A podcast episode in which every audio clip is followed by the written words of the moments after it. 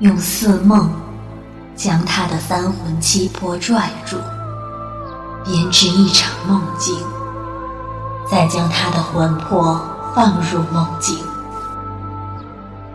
在那场梦里，他和她终将白头偕老，从此过上幸福的日子，而代价就是他的命。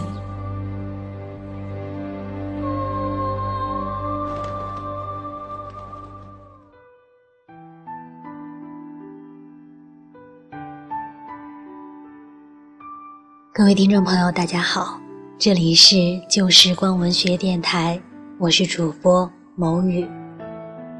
今天的尺素传情要给大家带来的故事，是来自我们的主播桑岩。这篇故事的名字叫做《似梦》。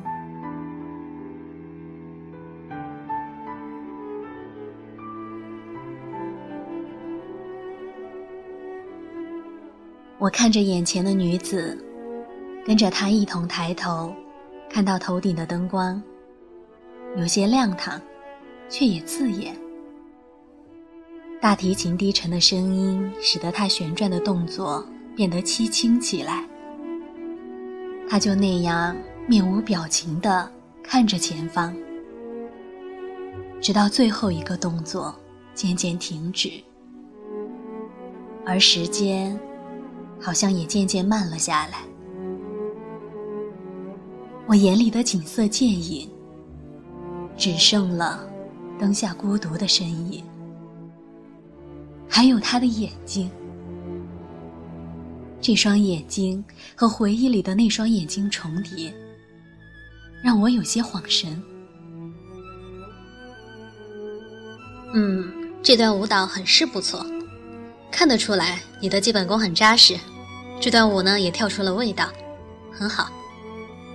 我身旁的一个评委这样说道。听到这样的评价，他的嘴角微扬起来，含蓄而又合适。谢谢老师。声音不大不小，很是动听，姿态也不卑不亢，在场的评委脸上都露出了更加满意的表情。嗯，那你回去等通知吧。我看到名单上那个白然后面被打上了勾。事实上，从他一进门，我的眼睛就没有离开过他。我的心里更加确定，我终于找到他了。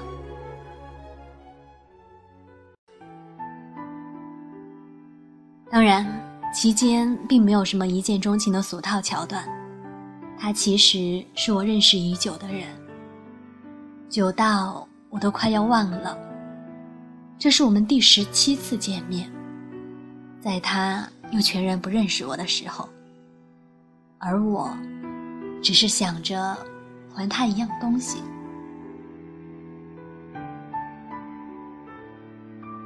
等到他出了门，我的视线没了对象，我才反应过来。从座位上站起来，旁边的人奇怪的看着我，我只好说道：“嗯，出去上个厕所。”也不管他们对于评委在比赛还没有完结就出场的看法，就这样走了出去。出去后看到他一个人往换衣间的方向走去，走廊上还有其他的选手，但好像都有人陪着来参赛，只有他是一个人来的。白然，我叫住他。这个名字第一次从我嘴里说出来，还有些生疏。他转过身来，背对着光的脸有些晦暗不明。我向他走去。哎，怎么办？简直不知道要说些什么。走近了，看到他的表情有些震冷。我听到他说：“老师，有什么事吗？”嗯，你刚才的动作呢有个瑕疵，就是旋转的时候，我觉得还不够干净利落。天知道我是怎么想出这句话的。嗯，其实我自己也知道，就是一直处理不好，难度有些大。可您为什么刚刚不说出来呢？啊，我也只是才想起来。抬头看到走廊墙上的时钟，才三点钟。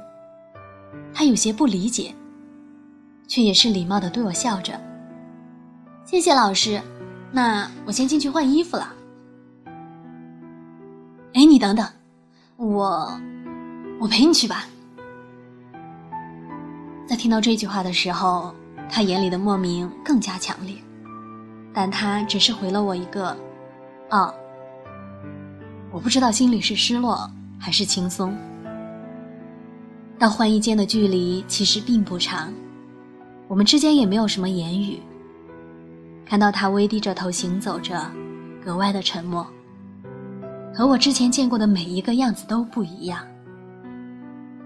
原来，已经走了这么久，久到我突然有些心疼。虽然每次见他。我没有不心疼的。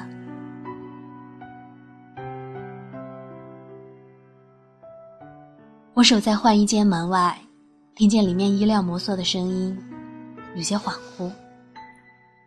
想要拿出一支烟来，却忘了带打火机。在听到高跟鞋的声音响起，他出来时，我下意识的看向他的脚。一双裸色的高跟鞋代替了刚刚的那双舞鞋。我问他：“刚刚才跳了舞，穿这样的鞋子脚不会痛吗？”还好，习惯了。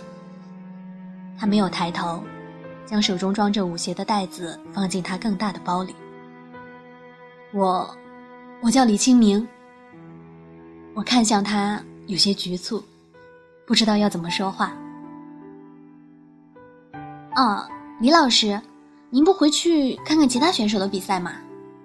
嗨，我不用，我就是其中一个评委的朋友而已。每次见到他，我都是这样临时找着借口。虽然一直在想着见他，可我总是做不出一副潇洒自然的样子。苏天使每次都说我：“哎，真是可怜了你那一副好皮呢，为什么偏偏就做不出一副风流俊逸的样子呢？”我一直都不算聪明，却这样活了太久了。他也不揭穿我，只是笑着看我。好吧，那我先回去了。嗯，好。我只好努力摆着好看的笑容。苏天石说：“我笑着的时候呢，还算是人畜无害的。”我不能把他给吓着。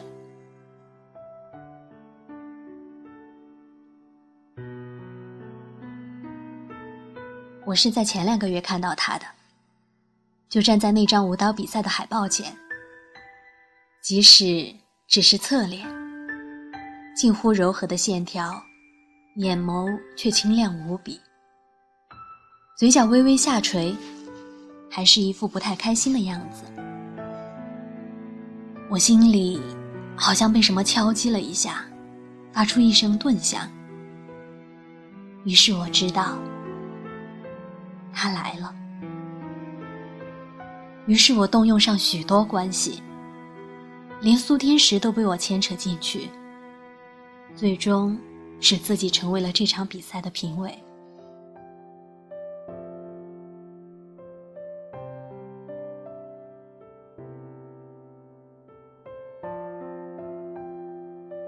大概算是从西汉开始的吧，这是现代的说法。而在那个时候，我只知道，当时有个皇帝，叫做刘彻。这也是他告诉我的。我和他的认识是在一个明媚的夜晚。她是一个商贾的女儿，家里很是富庶。可当时刘彻实行重农抑商的政策。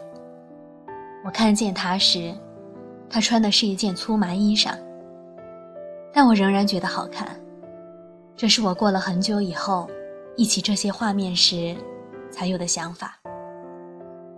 当时我完全没有任何心思，只是直直的盯着他，面无表情。清明，你醒啦！我当时是躺在床上，而他就坐在梳妆台前。模糊的铜镜只照出他的一个轮廓。我问他：“你是苏小梦？”他不回答我，只是用一种很奇怪的眼神看着我。你不认识我了？我摇头。虽然我叫出了他的名字，可那不过是李清明的记忆罢了。我不是他，不，我只是苏小梦梦里的他。我记得他的一切，但这一切都与我无关。况且，我已经走出了梦境，从他的幻想变成了实体。你是谁？他突然戒备的看着我，我想，他还以为自己是在梦里。我轻轻叹息。那你说，我是谁？清明不会这样看着我，你不是清明。他的眼神从刚才的喜悦，变成了悲戚。我看着他的样子，竟然觉得他有些可怜。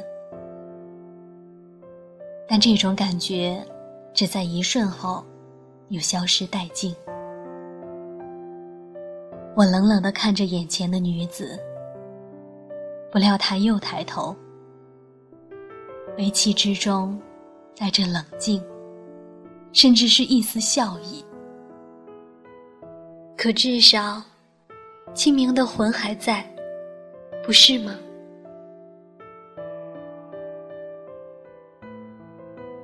那是我第一次和她相见。她的丈夫李清明，却已经死去。女子的多情近乎偏执，他们的爱情其实也没有什么太精彩的地方。不过是青梅竹马，成年后成婚，相濡以沫，眼里只有对方，实在是乏味的很。可他却硬要为这段爱情添上一丝不平凡的色彩。李清明在成婚后两年，患了一种恶疾。后来我才知道，这种病的学名。叫做肺结核。汉代巫术盛行，他家里也秘密供养了一位方士，而他天资聪慧，从方士那里听说了一种叫做四梦的上古秘术。所谓上古秘术，都是没边没影的事情，其间真正的成功人士，当真是凤毛麟角。而李清明本来已经快要死透了，苏小梦却硬是用似梦将他的三魂七魄给拽住，编织了一场梦境，将他的魂魄放入梦境。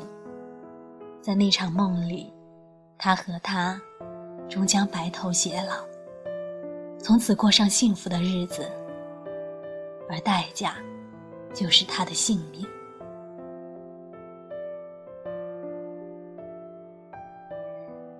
生命诚可贵，爱情价更高。年轻女子的想法真是可怕。原本被当作奇谈的秘术，却被他积极的付诸实践。而作为半吊子的他，也几乎是成功了。李清明的魂魄确实被放入了梦境，但坏就坏在苏小梦虽然聪慧。可灵气，却太低微。刚刚编织好的梦境，只维持了一个时辰，就坍塌了。而李清明的魂魄，也已经成功的实体化，那就是我。我拥有着李清明的魂魄与记忆，但却不是他。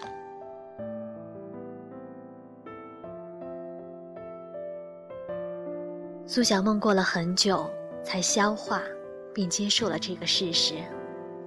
她倒也算是一个奇女子，聪慧如她，竟就将我当做李清明。他和我在一起将近一年，期间带着我去了很多地方。汉朝的交通还很不发达，我们竟然也走过了大漠，下了江南。看了枫叶，也赏了寒梅。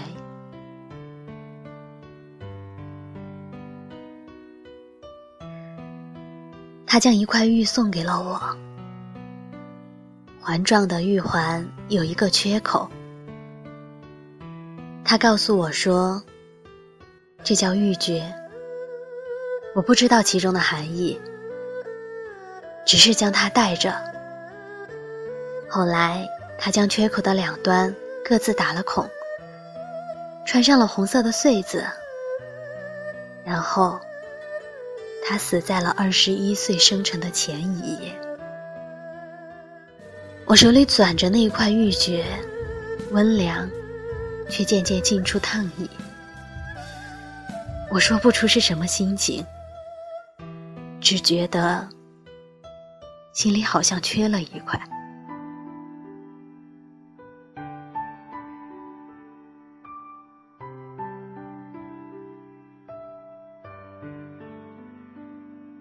我来到那家古董店，苏天石没在大堂，可能又是在睡觉吧。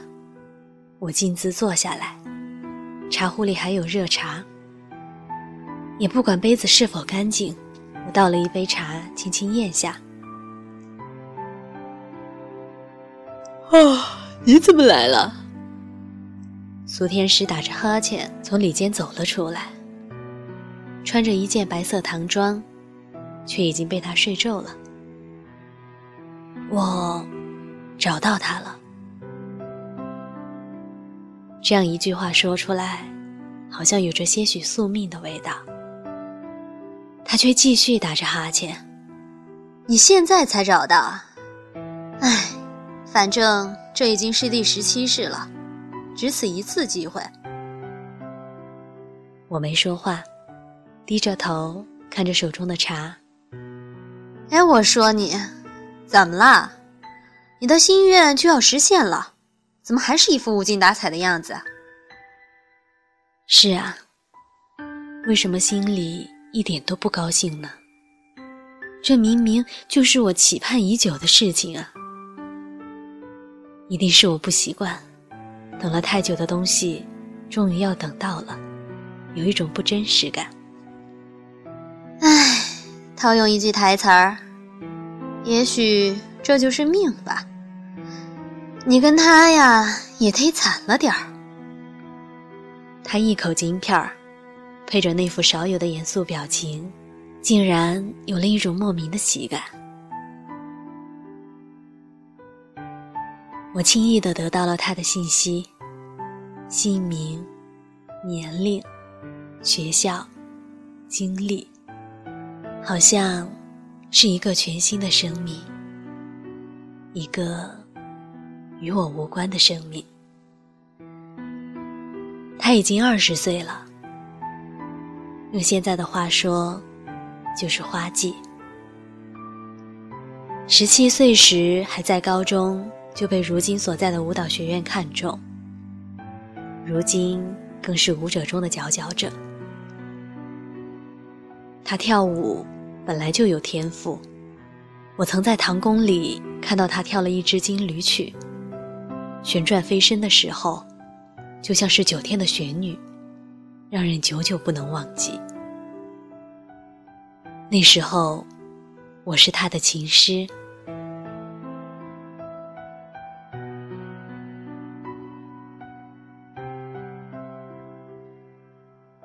每一世，我都以各种姿态。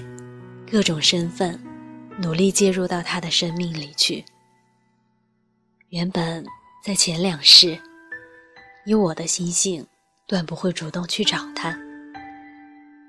在我看来，虽然我有着李清明的样貌与灵魂，却和他没有任何关系。当我每次指腹摩挲着那块玉珏的温凉时，我的心境就会平复很多。可我仍然无法解释心里的那份难过与寂寞。那里伴随着一个叫做苏小梦的影子，像是一根细密的羊毛针，嵌入最紧致的心口。却越来越尖锐。还好，那时候我并没有追根到底的脾气。直到有一次，我在巷口看到那个浑身发着抖的小女孩在角落里瑟缩着。由于命格的关联，我准确无误地判断出，她就是苏小梦。鬼使神差，我向他伸出手。他的眼睛很干净，黝黑的瞳仁让我生出些许欣喜。原来他小时候是这个样子的。我带他回了家。笨拙的我，第一次养孩子，将原本单调的生活弄得乱七八糟。却在心底生出隐秘的快乐。他叫我义父，喜欢牵着我的手到处走着。我教他识字，他还是一样的聪慧。我还是叫他苏小梦，他却还是在同样的年纪死去。当我感受到怀里的温度渐渐消散。渐渐冰冷，心里第一次尝到了伤心的滋味。起先，我只是执着的等待着，寻找到他。我们的命里紧紧相连，他的每一世我都能找到。以我当时的见识，我完全不能解释。他的殒命与我的长生。后来在明朝，我们遇上了苏天石。当时他还是一个神棍，穿着黑色滚边的土黄道袍，却是一副很年轻的样子，一脸的神神叨叨，和他如今一样，给人带来莫名的喜感。昨天时见到我们的第一句话便是。姑娘，我看你这印堂发黑，怕是有血光之灾呀。我一听这话，心头一阵无名火起，抬脚踹向他，他护住关键部位，哭丧着脸：“喂，做甚踢人？你这张烂嘴就是欠踢！”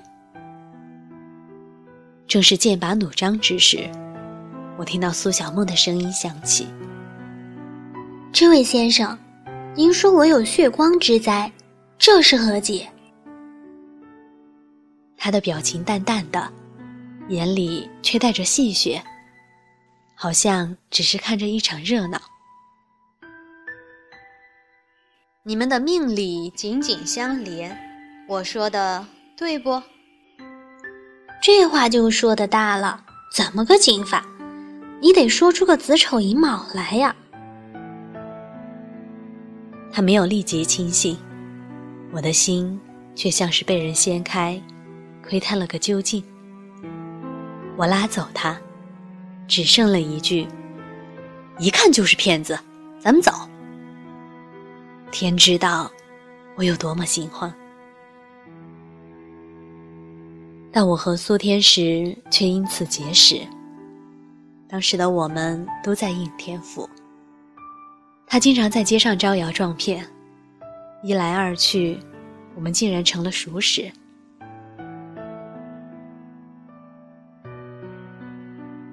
我知道，他一定清楚什么事情，他也没含糊，只对我说：“你那位姑娘啊，怕是短寿。”我将所有的事情告诉他，带着疑惑与慌乱的心情。唉，我师父教过我似梦的方法，但是我从来没有试过，也没有听说有谁成功过。但我师傅也说过，就是。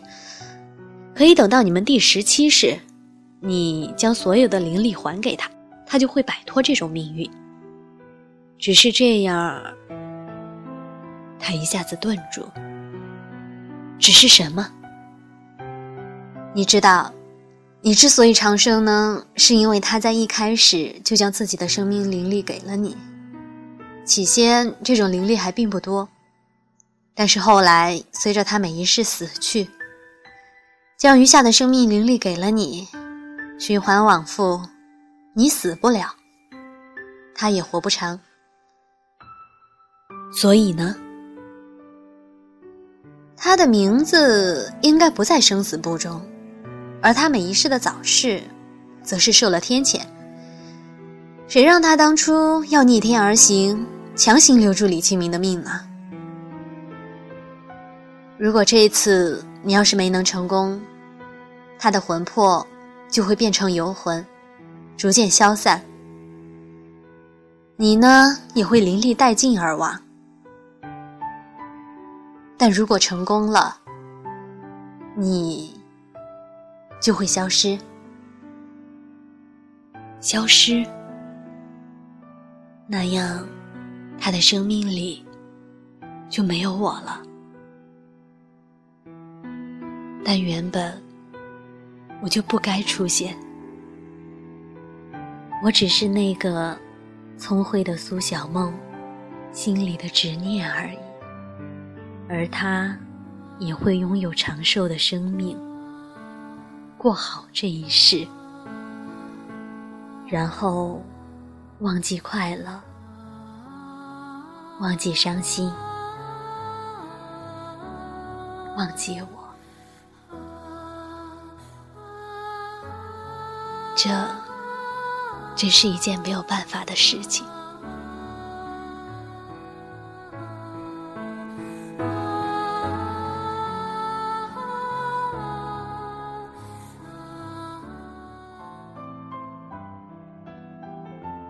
这一期的尺素传情到这里呢就要结束了，但是呢，我们的故事还没有结束，所以下一期的尺素传情，我再给大家。接着讲，我是某雨，这里是旧时光文学电台，感谢您的收听，再见。